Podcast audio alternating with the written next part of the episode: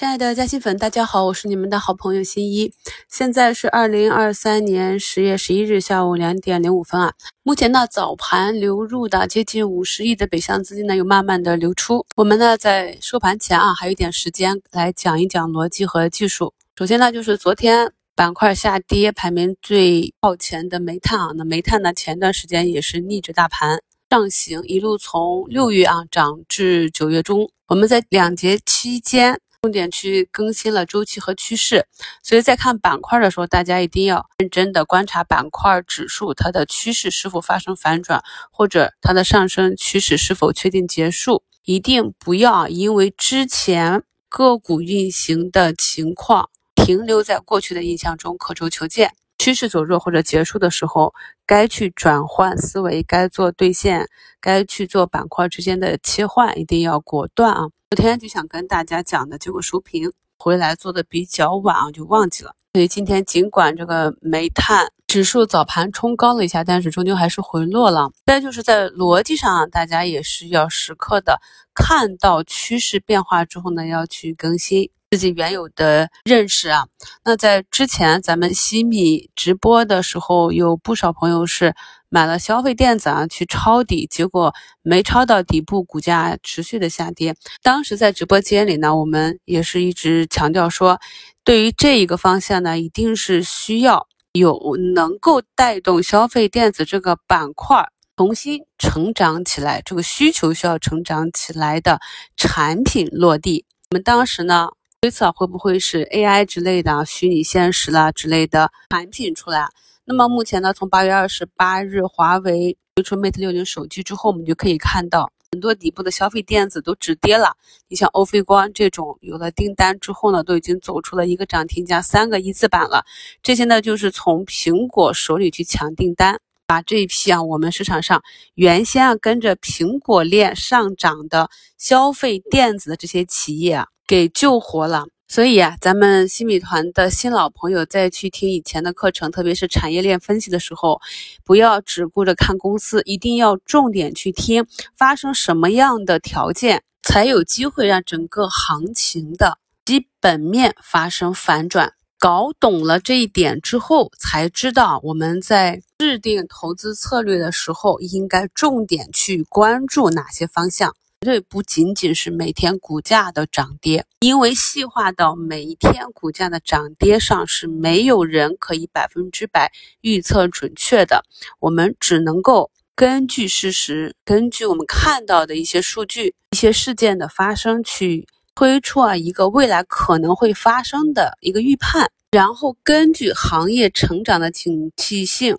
这样一个预期，再落实到盘面上去寻找相关的个股，再以图形资金去佐证。这也是我在昨天收评节目里给大家做的啊，看盘的三个阶段。希望呢，听到我节目的朋友能够转变一下这个投资看盘思路，能够往更深一层次的方向去发展。有了逻辑呢，我们再去看技术啊，这二者缺一不可。不管是做短线的投机交易，还是中长线的。投资策略啊，我希望朋友们都能够很好的掌握这两个方向啊。那么首先看一下节目简介中的两个案例，图一呢是昨天五评给大家贴的图二，光刻机的龙头，可以看到虽然股价每天有涨有跌，但是在昨天的五评里跟大家明确的贴出了人家重心向上，不断的上冲。回落啊，下探回拉，这是明显的一个什么样的 K 线组合呢？新米团的朋友可以思考一下啊。那对于光刻机在高端制程、芯片制造突破这个过程中的地位呢？我是在以前的一周展望里面专门拿了很大的篇幅来跟大家讲的。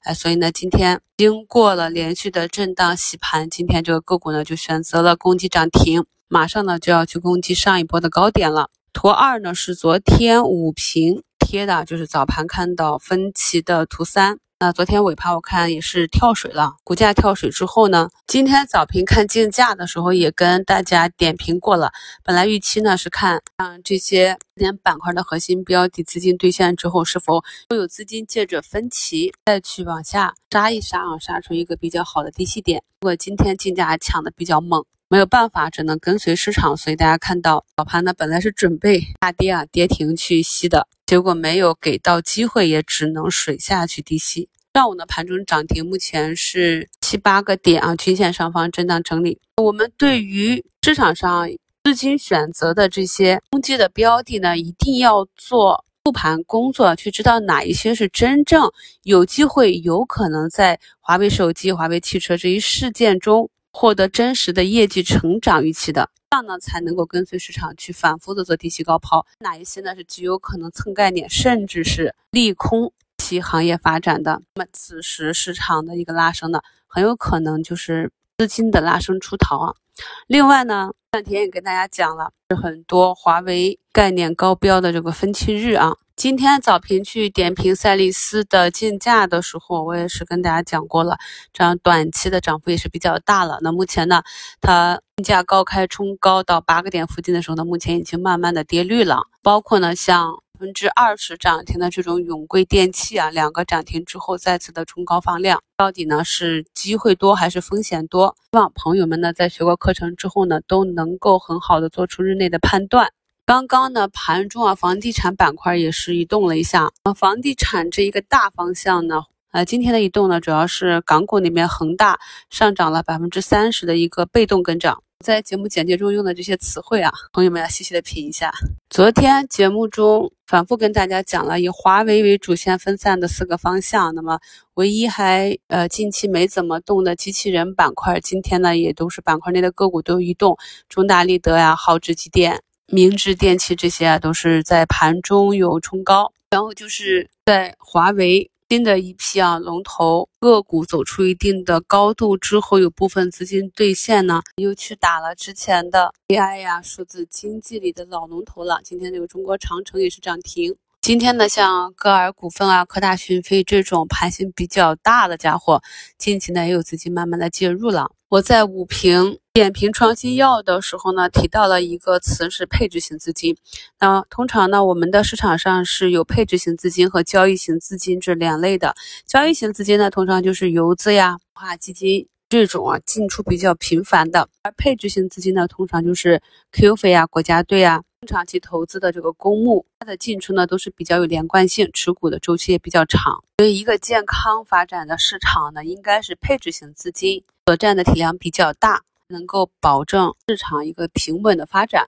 那近期经过了这么长时间的磨点，我们看到有一些行业的龙头，慢慢的也是在底部走出了量价齐升这样的走势。那大概率的呢，可能就是这一类配置型的资金入场。感兴趣的朋友呢，可以去找一找类似的板块中军标的，去看一下其大阳线的时候当日的分时以及盘口交易，这样不断的积累呢，你也能够。在看盘的时候，很容易的就能够区分大概率的这只个股今天呢是什么样的资金介入，这样就能够提高我们预判以及做出相应操作策略的胜率了啊！不会在配置型资金入场的时候去卖飞筹码，也不容易在交易型资金去暴拉的时候，错误的格局使得账户坐了过山车。医药这个方向呢，今天从竞价我们就看出来，集体呢有明显的小幅高开啊，之后冲高之后，个股的回落幅度也并不大。指数这里啊，就上证指数受金融板块的拖累，目前呢又慢慢的跌绿了，其他几大指数还是翻红。在评论区呢也看到不少朋友近期开始陆陆续续的账户上收获涨停板了，逐渐的朋友们应该也感受到了，我们在市场处于不同周期。去进行操作的胜率是完全不同的，这也是为什么咱们新一期的课程的第一节呢，就是培养周期思维，在板块和市场的上升周期，操作的难度呢也会降低，收益率呢也会大大的提高。市场机会比较多的时候啊，仓位一定要跟上，在机会板块之间啊合理布局。当市场出现比较大的风险或者市场风格转换的时候呢，我也会及时的跟大家分享观点。感谢收听，我是你们的好朋友新一。